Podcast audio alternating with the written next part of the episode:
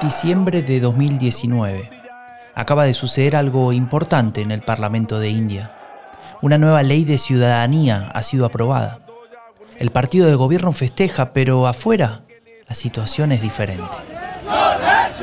Las protestas se multiplican, se extienden por varios días y recién al quinto habla el primer ministro. Se llama Narendra Modi.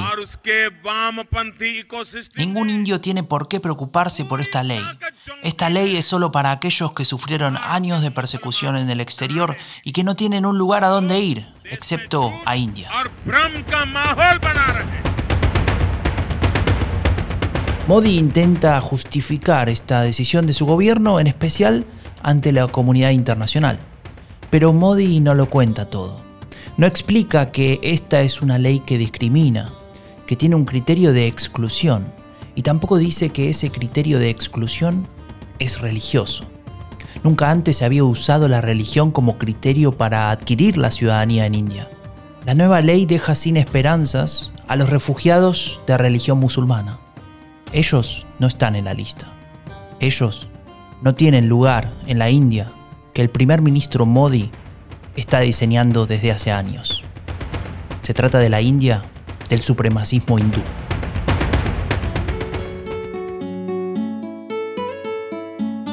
La derecha radical es peligrosa, por lo que dice, por lo que quiere y por lo que esconde.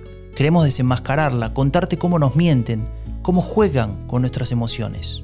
Yo soy Franco de Ledone y te doy la bienvenida a Epidemia Ultra, el podcast que te cuenta lo que esconde la derecha radical. Hoy presentamos India, el supremacismo hindú como estrategia de construcción ideológica. O cómo la ultraderecha justifica la discriminación de millones. Lo puedes escuchar en Spotify, en epidemiaultra.org o en Amphibia Podcast.